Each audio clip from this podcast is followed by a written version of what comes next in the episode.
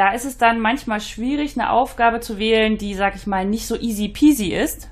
Ja. Ja, wie für einen jungen Hund jetzt zum Beispiel, sondern die müsste schon schwierig sein, aber gleichzeitig nicht körperlich sehr anstrengend. Ja, und das ist auch nicht einfach. Ich habe ja mit meinen Spaniels auch ähm, Obedience gemacht und auch Agility.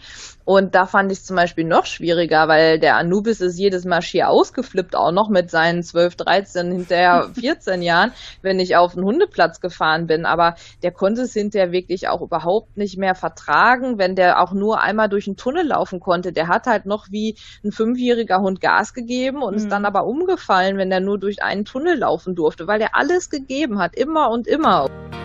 Herzlich willkommen beim Podcast Dummy Co., der Podcast der Hundeschule Jagdfieber. Ich bin Susanne und ich werde euch meine Tipps und Tricks zum Dummy-Training verraten, damit ihr euren Hund strukturiert, zielorientiert und kreativ bis zur Prüfungsreife aufbauen könnt.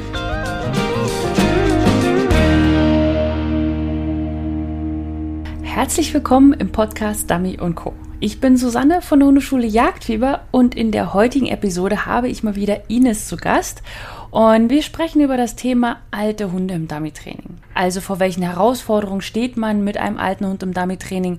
Was sollte man beachten? Und wie kann man die Übungen so bauen, dass auch alte Hunde noch Spaß haben, aber auch auf der anderen Seite nicht überfordert werden? Und auf der anderen Seite auch gleichzeitig nicht aufs Abstellgleis geschoben werden. Ja, also nur weil man älter wird und vielleicht nicht mehr so schnell ist oder nicht mehr so gut gucken kann oder nicht mehr so gut hören kann, heißt das ja nicht, dass man nicht mehr arbeiten möchte.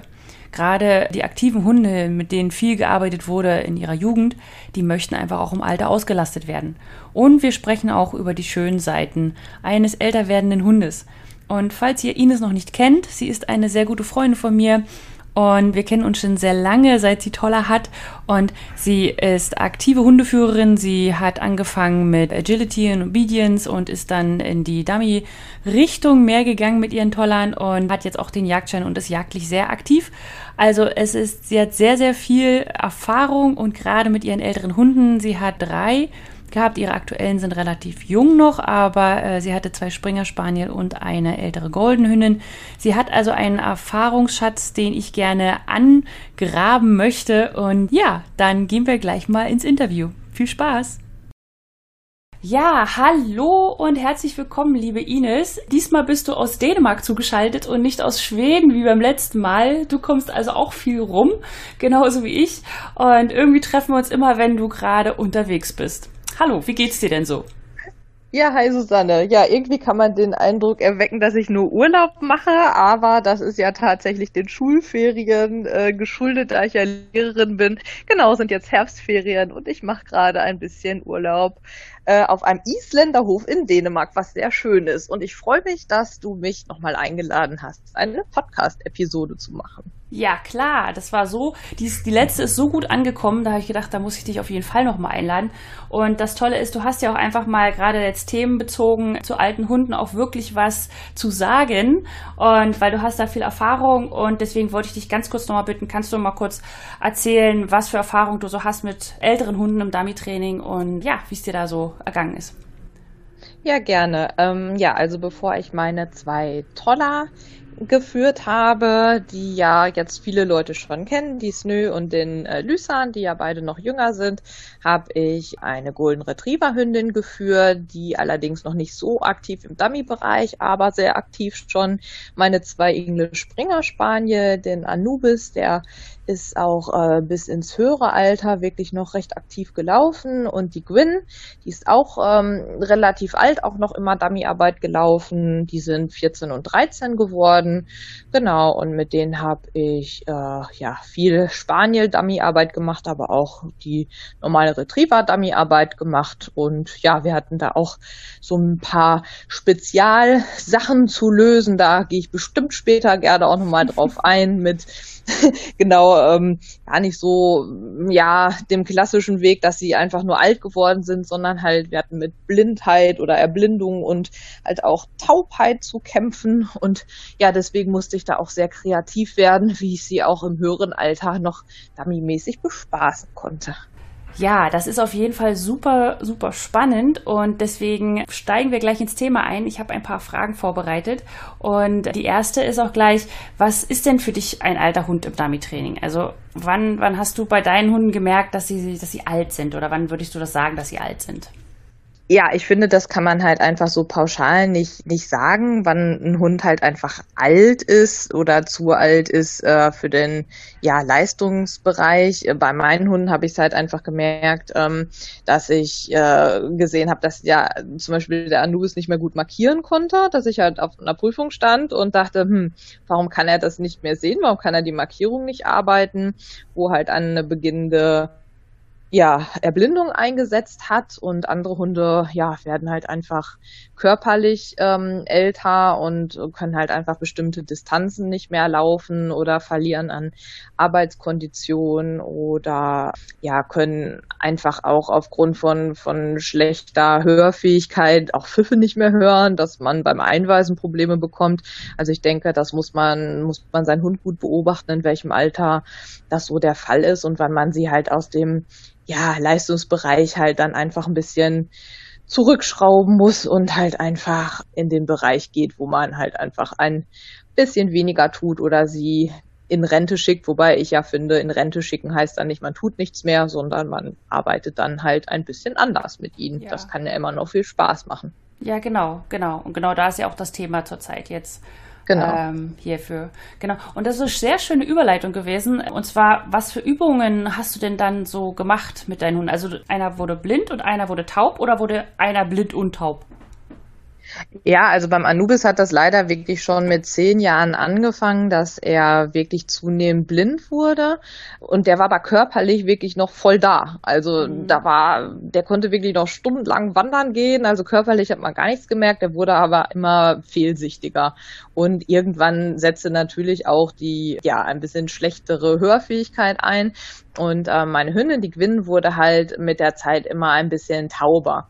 Und mit dem Anubis, der halt immer ein bisschen schlechter gesehen hat, habe ich dann angefangen, ja, wie man eventuell auch einen jüngeren Hund, der nicht so der Markierstar ist, aufbaut, ähm, dass ich natürlich die Distanzen reduziert habe fürs Marking und habe halt wieder weiße Socken zum Beispiel genommen. Das konnte er noch mhm. gut sehen, dass die Kontraste halt besser waren oder habe ja so Streamer da drum gemacht. Das konnte er wirklich noch sehr, sehr gut sehen.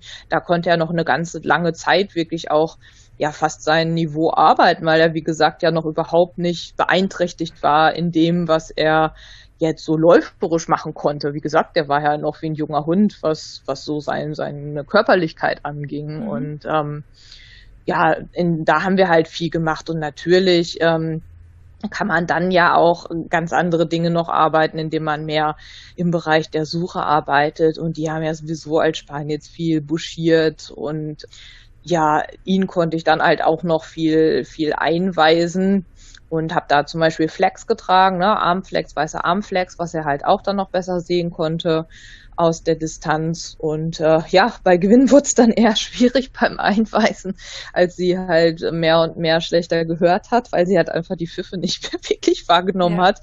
Und am Anfang war ich mir da einfach nicht so wirklich sicher, weil sie sowieso ein recht sturer Hund immer schon war, mhm. ob sie sie einfach nicht hört oder nicht mehr hören will. Und das habe ich dann mit der Zeit wirklich zurückgefahren und dann haben wir uns drauf geeinigt, okay, sie darf ein bisschen mehr machen, was sie möchte, weil sie dann halt einfach ja auch keine großen Prüfungen mehr gegangen ist. Und da haben wir uns dann auf kürzere Sachen geeinigt, die sie sicher halt einfach auch vom Lining gehen konnte und wo ich weniger handeln musste und sie mehr selbstständigere Sachen halt arbeiten durfte. ja. ja. Und, und hast du das irgendwie ausgetestet? Dass, also es gibt ja diese Zeit zwischen, ich weiß nicht, ob mein Hund nicht so gut hört oder ob er einfach keinen Bock hat. Hast du das irgendwie ausgetestet oder kam das einfach dann mit der Zeit, dass du es akzeptiert hast? Oder wie, wie hast du das? Ja, also ich habe das schon ausgetestet, zum Beispiel, dass halt ähm, ich sie im anderen Raum habe festhalten lassen und habe Geräusche in einem anderen Raum abgegeben, zum Beispiel normales Rufen, ihren Namen oder halt dann mit der Hundepfeife, die sie erkannte, gepfiffen oder halt auch ein Leckerchenbeutel geraschelt und das natürlich halt immer mal wieder, weil ja, sie ist ja nicht von jetzt auf gleich taub geworden, um immer mhm. mal rauszufinden, wie doll das Gehör halt einfach auch noch funktioniert. Und eine ganz lange Zeit hat sie halt wirklich auch noch gut gut reagieren können auf ähm, die, äh, die ECMI-Pfeife, die ich benutzt habe, Gott sei Dank, weil die Frequenz ja sehr hoch ist, mhm. so dass wir halt einfach auch so auf dem Spaziergang noch gut klargekommen sind, halt einfach mit der Pfeife, die ja gut konditioniert war. Aber ich weiß zum Beispiel auch von einer Bekannten, hallo Sandra, du dich bestimmt angesprochen, weil du hörst bestimmt den Podcast. Und die hat halt auch eine Hündin gehabt, die relativ früh taub geworden ist, eine Halbschwester übrigens von der Gewinn. Und ähm, die hat mit einem Vibrationshalsband gearbeitet und konnte halt damit auch noch relativ viel und lange arbeiten. Ja. Und ähm, ja, konnte die Hündin damit halt auch noch trainieren. Ne? Da gibt's halt schon so ein paar Hilfsmittel. Und äh, von einer ähm, anderen Bekannten weiß ich, auch eine Springer-Spaniel-Hündin, die ist auch ganz früh recht blind geworden. Und die haben zum Beispiel auf Gehör den Hund markieren lassen und haben Glöckchen an die Dummies gebunden. Und die hat zum Beispiel auf die Glöckchen, ähm, die halt dann gescheppert haben oder geklingelt haben und gefallen sind, natürlich jetzt nicht auf 80 Meter mehr, aber immerhin. Und die Hündin noch so einen Spaß hatte, auf Gehör halt sie markieren lassen, weil ja. sie es einfach so toll noch fand. Also da gibt's halt schon Sachen, die man durch durchaus noch machen kann. Und das sind ja jetzt Extreme. Also der Otto normal alte Hund wird ja jetzt auch nicht mit acht Jahren, wie ich es hatte, stockend taub und äh, erblindet derart schnell, sondern der wird ja auch meistens eher körperlich ein bisschen langsamer oder beeinträchtigt oder kriegt eine HD mit einer Arthrose oder sonst was. Und da geht's ja dann auch bei älteren Hunden eher darum, dass die jetzt nicht mehr weiß ich nicht, äh, die Abhänge irgendwie auf einer Sanddüne hoch und runter rennen müssen, sondern dass man vielleicht moderateres Gelände auswählt und äh, die nicht über Stock und Stein mehr pesen müssen oder über eine Kyrillfläche äh, apportieren müssen, sondern dass man denen halt Kenn, kennst du das in Kanada nicht mehr? Bei uns gibt es so viele Kyrillflächen zum Beispiel, wo der Sturm Kyrill vor Jahren ah. gewütet hat und es so viel Totholzflächen gibt. Ja. Ja, schon ich was fies nicht, sind. Ich ne? wusste nicht, dass das schon ein geflügeltes Wort geworden ist. Also, ist schon ein geflügeltes Wort. Bei uns oh, zumindest, so in der Sauerländer Gegend heißen die Dinger Kyrillflächen, ne? Ah, okay. Also wo ja wirklich der Hund über, über ähm, Baumstümpfe und tote Äste und was sich ackern muss, um zu irgendeinem Blind oder einer Markierung zu zu gelangen. Da kann man ja auch einfach mal auf Rasen arbeiten oder ja. ähm, auf irgendwas Netterem. Da muss man ja mit so einem alten Hund jetzt nicht mehr den äh, irgendwie über ganz arges Gelände irgendwie arbeiten lassen. Das finde ich halt auch, dass man das Gelände halt einfach anpassen muss. Gar nicht mal so doll finde ich die Aufgaben, sondern für mich ist es eher auch das Gelände, dass es nicht mehr so steil ist, dass der Hund sich da mit der Vorhand durch irgendwelche Gräben irgendwie ziehen und stemmen muss, weil das sind natürlich alles auch Sachen, die auf die Gelenke gehen. Ne? Ja. Da muss stimmt. ich wie beim jungen Hund. Ich finde, es ist sehr zu vergleichen mit der Junghundausbildung. Alles irgendwie, was hier mein Lysan, der darf ja jetzt so ein bisschen mehr auch tun mit seinen zehn Monaten, aber was der davor und auch nicht machen durfte, an Belastung halt einfach äh, und zunehmend machen darf, so geht's wieder runter im Alter, wenn der Hund ein Senior wird. Ne? Ja. Auch vielleicht, dass ich anpasse, was, was auch ähm, die Schwere der Dummies angeht. Ne? So einem Junghund gebe ich ja auch nicht gleich einen 3 Kilo Fuchsdummy in Fang und sag so, mach mal. Da fange ich ja vielleicht auch erstmal moderat an mit dem ja. Welpendummy. Und je nachdem, wie da halt einfach auch die Muskulatur ähm, sich degeneriert, hoffentlich ja nicht so schnell. Deswegen ist ja Dummy-Arbeit auch gut und förderlich, dass mhm. der Hund ja noch gut trainiert halt einfach bleibt. Na, muss man vielleicht hinterher auch mal einen Physiotherapeuten zu Rate ziehen, was der Hund auch noch so darf. Aber der muss dann natürlich nicht mehr über seine Nacken- und Rückenmuskulatur vielleicht auch als Spaniel in meinem Fall jetzt oder als kleinerer Hund unbedingt noch bis ins hohe Alter 500 Gramm Dummy schleppen. Vielleicht tut's dann halt einfach auch ein Pocket Dummy. Ja, Genau. Vor allem, weil die Nase ja meistens auch bei alten Hunden, also ich habe noch von keinem gehört, dass einer Nasen, wie heißt das denn? Nasenblind wird. Nasenblind wird. Also viele, viele sind halt. Sein Geruchssinn verliert. Genau, ja. genau. Und gerade ja. da kann man dann ja viel machen, ja. dass die, also gerade auch wenn die Hunde ja älter werden, dann sind sie ja meistens nicht mehr so hektisch. Genau. Und kommen ein bisschen runter und dadurch kann man die Nasenarbeit ja auch viel besser machen. Ja, also und sowieso finde ich, ob egal ob junge oder alt, ähm, die Nasen, durch die, die Nasenarbeit lasse ich meinen Hund ja sowieso um ein Vielfaches besser aus als durch stumpfes Gerenne. Genau. Na? Und äh, von daher, selbst wenn der Hund sich körperlich ja auch gar nicht mehr so auspowern darf, warum auch immer, durch irgendwelche körperlichen Beeinträchtigungen oder so, für der ja sowieso äh, eine Sache mit einer kleinen Suche und da kann ich ja ganz kleine Pocket Dummies oder Discs oder weiß der Henker reinlegen oder auch nur Leckerchen streuen. Mhm. Ähm, sowieso eine super Sache, sowohl ja auch für die jungen Hunde, da ist ja wieder der Vergleich da, als auch halt einfach für die Senioren. Da müssen die sich nicht wahnsinnig bei bewegen, da können die durchdackeln, haben noch ihren Spaß und sind halt einfach körperlich und geistig richtig ausgelastet, ohne dass sie da jetzt irgendwie durchs äh, Gemüse brettern müssen und ihnen hinterher halt einfach der Rücken wehtut, ne? Ja. Wie beim ja. Oppi. Ja. ja. Oder sie irgendwo hängen bleiben oder so. Ja. Oder Genau, ja. genau. Oder auch die älteren Hunde, das finde ich ja immer so, manchmal ist der Kopf ja noch hellwach. Und sie ja, sind ja, ja nicht alt, sozusagen. Der Körper ist schon alt, aber der, der Kopf ist noch recht jung. Und ähm, da ist es dann manchmal schwierig, eine Aufgabe zu wählen, die, sag ich mal, nicht so easy peasy ist. Ja. Ja, wie für den jungen Hund jetzt zum Beispiel, sondern die müsste schon schwierig sein, aber gleichzeitig nicht körperlich sehr anstrengend. Ja, und das ist auch nicht einfach. Ich habe ja mit meinen Spaniels auch ähm, Obedience gemacht und auch Agility.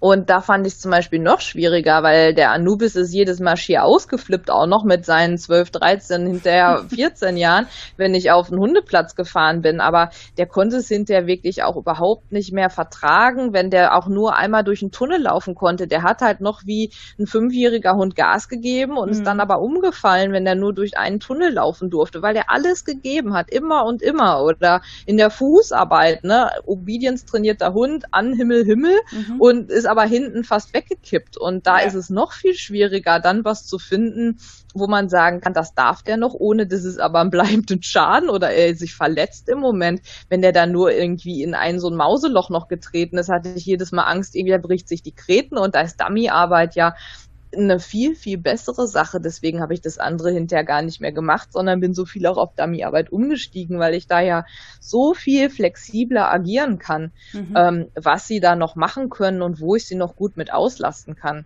Oder die Gwyn zum Beispiel, der hat es echt hart getroffen am Lebensende. Der mussten fast alle Zähne gezogen werden, weil die eine ganz merkwürdige Erkrankung hatte und die konnte gar keine Dummies mehr apportieren hinterher richtig, obwohl mhm. die jahrelang ja leistungsmäßig gelaufen ist. Die habe ich ganz hinterher einfach nur noch Futterbeutel holen lassen ja. und habe die versteckt und vergraben. Da musste die nicht mehr weit rennen und trotzdem hatte sie halt einfach Heidenspaß daran, auf dem Spaziergang zweimal einen versteckten, ganz, ganz leichten Futter Futterbeutel mir einfach zu mhm. bringen. Ich meine, ist doch egal. Ja, genau. Und das ist, ist auch das, völlig egal. Genau, und das ist auch das Schöne an der Dummyarbeit, dass man den Hunden ja, sag ich mal, wenn sie noch frisch sind, das alles beibringt. Und dann, ja. wenn sie älter sind, können sie es einfach abrufen. Also würdest du denn da noch genau. neue Sachen machen, also neue Sachen beibringen oder nutzt du eher die alten Sachen, die dein Hund schon kann und ja, also reduzierst halt die Entfernung oder das Gelände oder ähnliche Sachen? Also ich habe eher alte Sachen genutzt, weil es ja schon schwierig auch war, halt einfach durch die Taubheit überhaupt, weil ich ja schon so viel auf Zeichensprache auch umstellen musste, dass sie überhaupt wusste, was sie tun musste. Ähm, da jetzt noch ganz Neues beizubringen, ähm, hm, schwierig. Vor allen Dingen konnte sie auch schon ziemlich viel. Von daher hätte ich jetzt auch, glaube ich, nicht gewusst, was ich da jetzt noch hätte beibringen sollen. Und natürlich ging auch hinterher nicht mehr viel mit irgendwie, sobald ich einweise Hand rausgenommen habe, war sie halt weg, weil sie auch nicht mehr abwarten konnte, ob ich da voran sag, oder sonst was. Da habe ich sie halt im Halsband gehalten und losgelassen, wenn sie durfte dann. Aber da reden wir jetzt auch von irgendwie zwölf Jahren plus oder so. Und ja, ja. ja na, das ist halt einfach, ja, wie es dann ist. Irgendwann ist es dann nur noch wirklich Bespaßung. Aber in dem Zeitraum, die zwei Jahre davor, da habe ich es halt einfach reduziert und habe halt einfach den Suchenaufgaben halt viel mehr Gewichtung zukommen lassen. Da waren sie dann schön müde davon und waren schön ausgelastet. Das war ja auch das Alter, als sie acht und zehn waren, als die Snö eingezogen ist, meine größere Tollerhündin. Mhm. Und ähm, da fand ich es halt einfach auch total unfair oder hätte es unfair gefunden, wenn äh, die SNÖ halt arbeiten durfte, dass die halt auf einmal aufs Abstellgleis gestellt werden und ich hätte gesagt, ja so und ihr jetzt nicht mehr. Also bis die SNÖ, glaube ich, zwei war oder drei war, die ist jetzt sechs, ja, bis sie zwei war, sind die beide auch noch Prüfungen gelaufen. Mhm. Also die sind wirklich lange auch noch Prüfungen gelaufen und ähm, ja, dann habe ich sie so langsam halt einfach runtertrainiert. Ne? Ja. Das, äh, ja. ja. Hast du denn halt sowas wie. Hast, gefunden. hast du denn sowas wie, wie Fährtenarbeit oder so äh, probiert mit den älteren Hunden? Ja, ich habe, als ich die SNÖ dann auf, auf Schweißarbeit eingearbeitet hat, habe ich so ein bisschen mit der Gwyn probiert. Der Nubis war damals dann schon wirklich zu alt dazu. Ähm, körperlich halt einfach dann auch gesehen, ne, durch die Blindheit ähm, ging dann halt einfach irgendwann körperlich auch nicht mehr viel, weil der halt nicht mehr gesehen hat, wo er hinläuft und dann halt einfach auch, auch von der Muskulatur leider sehr abgebaut hat. Das fand sie dann tatsächlich auch sehr spannend. Da habe ich mich im Nachhinein sehr geärgert, dass ich nicht schon viel eher auf die Idee gekommen bin, mhm. auch äh, den Hund auf Schweiß zu führen tatsächlich. ja, das bin ich damals ja auch äh, noch nicht irgendwie in, in der Jägerschaft unterwegs ja. gewesen. Na, man, man entwickelt Aber das, sich ja. Ja, man entwickelt sich, genau. Man kann auch nicht auf allen Hochzeiten gleichzeitig tanzen. Genau, genau. Man muss sich fokussieren. Ne? Ja. ja, definitiv, genau. Ja. Hoopers hatte ich damals halt auch mal ausprobiert, dann als mhm. äh, Abtrainieren vom, vom Agility. Damals war aber auch nicht so unser Ding unbedingt. Nein, aber Fährtenarbeit, also alle, die schon in, in der Richtung unterwegs sind, was Schweiß angeht oder, oder sowas, eine großartige Idee mit Sicherheit, ja. um, um seinen Senior irgendwie auszulasten. Also auf jeden Fall. Ja, großartig. Ja, kann ich nur empfehlen. Und ja. für alle, die jetzt äh, nicht wissen, also erstmal Schweiß ist Blut. also getrocknetes Blut. Schweiß ist der, der Jägerbegriff dafür. Und ihr, könnt, ihr müsst das, wenn ihr Fährtenarbeit macht, ihr müsst das nicht mit Schweiß oder mit Blut machen, sondern ihr könnt das auch äh, einfach mit Würstchenwasser oder ähnlichem machen. Ja, also, Hansen, äh, Katzenfutter. Oder, oder ich habe das damals mit Baiko. Kaninchenfellball ziehen. Genau, ja. genau. Das habe ich mit Baiko damals auch gemacht. Ich habe einfach Futterbeutel gehabt, den ich hinter mir hergezogen habe oder ja. so ein, so ein, so ein Fell Ball oder so. Ich meine, ganz ehrlich, ich glaube sowieso, die folgen mehr meiner Spur als yeah, der Futterbeutelspur. Ja, Aber es war halt einfach eine, eine, schöne Art, obwohl Baiko war ja auch nur neun, der durfte ja nicht älter werden. Aber ja. es ist an sich einfach eine, eine, schöne Art, den Hund in Ruhe nasenmäßig auszulasten. Und das, das passt auch gut mit der Dummyarbeit zusammen. Das ist was auch wieder dein Vergleich zum, zum jungen Hund. Ich fange ja auch an, äh, mit einem jungen Hund fange ich sehr früh an mit der, mit der Schweißarbeit bzw. Fährtenarbeit, einfach um dem Hund zu sagen, übrigens, das da vorne an deinem Gesicht ist eine Nase und die kann mehr als nur Kekse finden. Und ähm, ja, das ist so, es, ist, es beginnt und es endet so, so relativ gleich, weil auch gerade Fährtenarbeit kann man mit einem jungen Hund ja auch machen, ohne dass er sich körperlich sehr verausgabt. Also es ist schon sehr anstrengend mit der Nase, aber es ist halt nicht so ein, ich schicke meinen Hund jetzt auf eine 80 Meter Markierung oder so, wo er dann hinrennt und abstoppt und solche Geschichten macht. Ja, und dann wollte ich dich noch was anderes fragen. Und zwar, hast du dich in deinem Training später, als du, äh, als deine Hunde dann halt alt wurden, irgendwie äh, konzentriert auf, okay, äh, jetzt machen wir nur noch Spaß oder jetzt machen wir immer noch Training? Also war da irgendwie so ein richtiger Bruch oder war das fließend oder wie sind da so deine Erfahrungen? Also ich habe schon eine ganz lange Zeit, würde ich sagen, schon noch recht ja, zielorientiert trainiert. Aber ich glaube, irgendwann schleicht das so ein bisschen aus mit der Zeit. Aber ja, solange das wirklich auch noch möglich war, dass die körperlich noch in der Lage dazu waren, dass man halbwegs strukturiertes Training machen konnte, habe ich das schon noch getan, weil ich glaube, ansonsten hätten die sich auch ein bisschen veräppelt gefühlt durchaus. Das Einzige, was ich wirklich ähm, mit der Zeit schon habe, auch bewusst schleifen lassen, ist die Frustrationstoleranz. Also das ist ja sowieso bei den Spaniern jetzt so ein Feld für sich. Und ich glaube, da war ich halt einfach dann mit der Zeit deutlich nachgiebiger und habe da mehr fünfe gerade sein lassen. Und mein Gott, also auch so Sachen, wenn sie dann mal eingesprungen sind, dann sind sie halt eingesprungen. Also da habe ich dann zum Beispiel irgendwann nicht mehr so ein Riesenfass aufgemacht. Aber an Aufgabenstellungen ähm, an sich halt, da habe ich mir schon doch noch Mühe gegeben und habe zum Beispiel auch eine relativ schwere Suchen noch gemacht und habe mhm. da jetzt nicht nur so ein, so ein Pipi-Kram versteckt. Also das mh, hm, haben sie halt auch verdient gehabt. Ja. Also du hast auch da das Gefühl, dass ein Hund diese Forderung vom Kopf halt auch noch weiterhin braucht. Also man darf nicht einfach nur äh, es leicht machen, sondern man muss sich da schon ja. Gedanken machen, wie man das ja, es ist halt schwierig, wie du schon selber gesagt hast. Ja, es ist halt ja. wirklich schwierig, da Aufgaben zu überlegen, die kopfmäßig anstrengend sind, dennoch machbar sind. Und nochmal an alle in der Trainingsgruppe Jagdfieber, da bekommt ihr nächste Woche auch eine schöne Aufgabe von Ines zum Thema alter Hund. Oder alter Hund möchte ich es ja gar nicht so nennen, aber eben ein Hund, wo man halt so eine Aufgabe stellen muss, wo es ein bisschen schwierig ist zu überlegen, man kann nicht einfach jetzt weiter aufbauen, wo man sagt, okay, mein Hund kann das, dann muss er das und dann muss er das lernen, sondern was macht man denn, wenn man einen Hund hat, der eigentlich schon alles kann, aber ja, es körperlich nicht mehr ganz so gut hinbekommt. Ja, da muss man ein paar Sachen beachten. Genau. Und wenn ihr die Aufgabe haben wollt, dann kommt einfach in die Trainingsgruppe Jagdfieber und dann kriegt ihr sie per E-Mail. So, dann nochmal, äh, Entschuldigung, Ines. ein kurzer Exkurs zu den Trainingsaufgaben, aber ich muss ja Werbung für deine Aufgaben machen. Die letzte war auch so toll. Ah, das freut mich. Ja. Ja, und wie gesagt, nochmal, hatte ich eingangs schon erwähnt, mir war es dann immer eher wichtiger, ein einfacheres Trainingsgelände zu wählen und da zum Beispiel ein bisschen was Kniffligeres zu stellen, als dass halt das Gelände die Herausforderung war für meine älteren Hunde. Also ruhig was mit Verleitung und ein bisschen, ähm, ja, was Anspruchsvolleres, aber dann halt einfach nicht was, was halt körperlich so unheimlich belastend war. Mhm. Also keine Zäune mehr.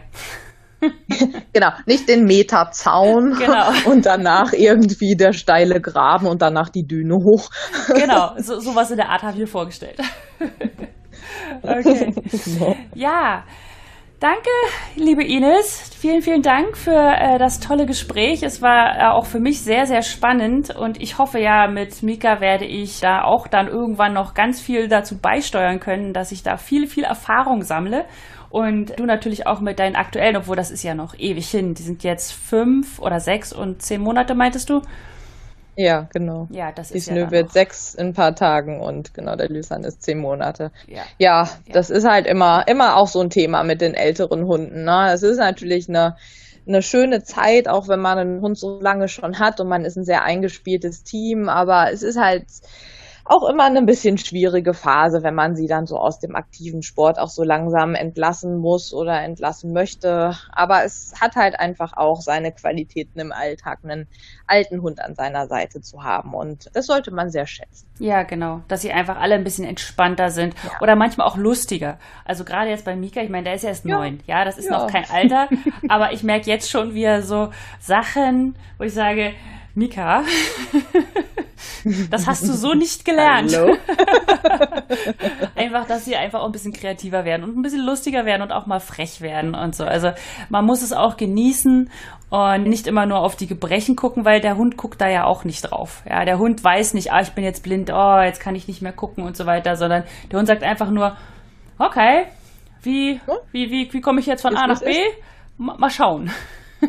und das ist. Nein, und nichtsdestotrotz, äh, ne, es steht ja meistens dann auch irgendwann wieder bei uns Sportlern, Hundebegeisterten der, der nächste Junghund irgendwie an. Zumindest jetzt auch noch nicht bei den Senioren, aber bei mir war es dann ja auch so mit diesen guten fünf Jahren Abstand. Mhm. Und es, es zahlt sich halt einfach auch aus, was man an Basis geschaffen hat, dass es auch nutzbar ist für den jungen Hund und man sich halt auf seinen älteren Hund gut verlassen kann. Und wenn man schon einen Senioren hat, kann man sich da meistens sehr gut lassen und es ist auch gut dann als, als Basis und als Verlasshund halt einfach auch, wenn man wieder so einen Knirps hat. Auch das hat gute Vorteile. Ja. Darf man und auch, wenn man sie gerne als Verleitung nutzt. Also ich habe damals Baiko mit Mika mal gerne als Verleitung genutzt, weil bei genau. ihm war es mir auch sozusagen Wurst, äh, mhm. was da passiert. Und äh, das war mal ganz praktisch. Er durfte dann alle ja. Markierungen holen oder er durfte dann alles immer rechts und links laufen. Solche Geschichten. Und das war immer ganz, ganz praktisch. Okay, so, dann wünsche ich dir noch viel, viel Spaß in deinem Urlaub auf Dänemark mit deinen Island-Ponys. War das richtig? Danke, danke. Ähm, man sagt Island-Pferde. Oh, die Entschuldigung. Island-Pferderei. Sehr beliebt, habe ich gelernt. Aber äh, kurzer Exkurs. Und ich danke dir ganz herzlich für die Einladung zum Podcast und gute Besserung an dich nochmal für den Fuß und ja. viele Kanada. Ja, danke schön. Und jetzt äh, pünktlich zum Schluss dieses Podcasts äh, bricht deine Verbindung zusammen oder auch meine, ich weiß es nicht. Aber ja, vielen, vielen Dank, viel, viel Spaß noch in Dänemark und wir sehen uns hoffentlich nächstes Jahr in Deutschland dann mal wieder. Tschüss. Tschüss. Okay, und da sind wir wieder. Ja, das war ein tolles Gespräch mit Ines. Ich hoffe, es hat euch genauso gut gefallen wie mir. Es war auf jeden Fall sehr, sehr spannend. Auch ich habe wieder was gelernt. Und wenn du eine Trainingsaufgabe von Ines haben möchtest zu dieser Podcast-Episode, dann komm doch einfach in die kostenlose Trainingsgruppe Jagdfieber unter www.hundeschule-jagdfieber.de slash Trainingsgruppe Und dann bekommst du zehn Starteraufgaben für dein Dummy-Training und zusätzlich alle zwei Wochen eine E-Mail von mir mit den Aufgaben zur aktuellen Podcast-Episode und dazwischen meine E-Mail zur Podcast-Episode, wo ich dir immer noch ein bisschen die Hintergründe erkläre und ja, einfach wir in Kontakt bleiben. Und für alle, die im Team Jagdfieber sind, Ines ist auch im Team Jagdfieber. Also wenn ihr eine Frage dazu habt, dann stellt sie doch einfach in der Community und Ines wird sie euch auf jeden Fall beantworten und dann können wir das auch vielleicht mal in einer Frage- und Antwortrunde thematisieren. Und dann, ähm, ja, dann könnt ihr dort eure Fragen loswerden. Wenn du noch nicht im Team Jagdfieber bist und es gerne sein möchtest, dann komm doch einfach auf die Warteliste. Die ist ganz unverbindlich. Da kannst du dich einfach anmelden unter www.hundeschule-jagdfieber.de slash team.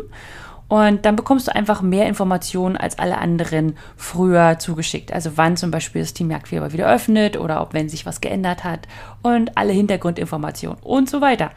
Aber sie ist, wie gesagt, sehr unverbindlich. Es ist einfach nur eine Liste, wo du dich draufschreibst, um Infos zu bekommen. Du bist nicht automatisch angemeldet oder so. Okay, dann wünsche ich dir noch einen wunderschönen Abend oder Tag und wir hören voneinander. Gleicher Ort, gleiche Zeit. Bis dann. Tschüss.